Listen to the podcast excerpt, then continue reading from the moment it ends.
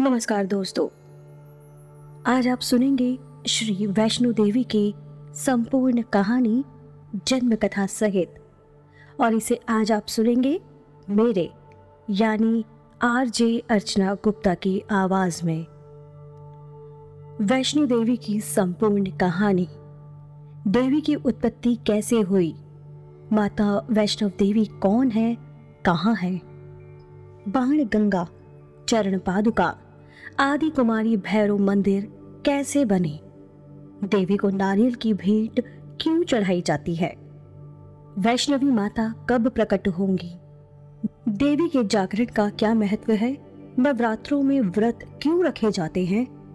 माता की कृपा किन किन भक्तों पर हुई? और माता वैष्णो देवी की महिमा क्या है? ये संपूर्ण जानकारी हम आपको यहाँ देंगे।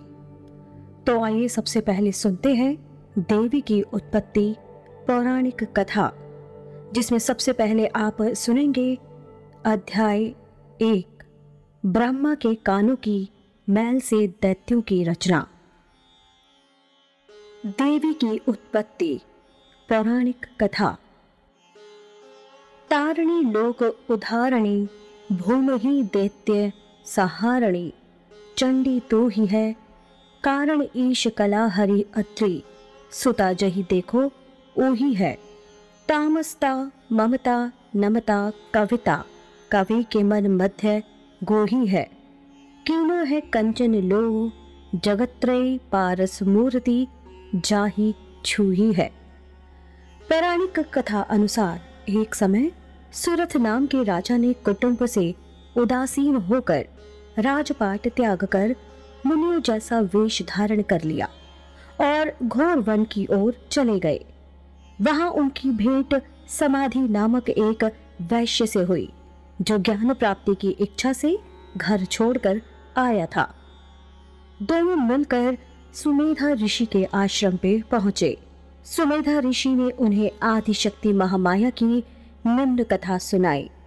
एक बार जब भगवान विष्णु अपार सागर में अपनी नागशैया पर शयन कर रहे थे तो उनके नाभि कमल से पैदा हुए ब्रह्मा ने कानों की मैल से अति दीर्घ देह वाले मधु कैटभ नाम के दो दैत्यों की रचना की।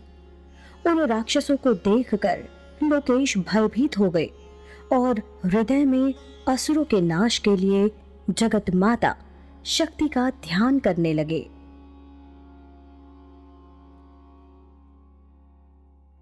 ऐसी ही इंटरेस्टिंग किताबें कुछ बेहतरीन आवाजों में। सुनिए सिर्फ़ ऑडियो पिटारा पर। ऑडियो पिटारा सुनना ज़रूरी है।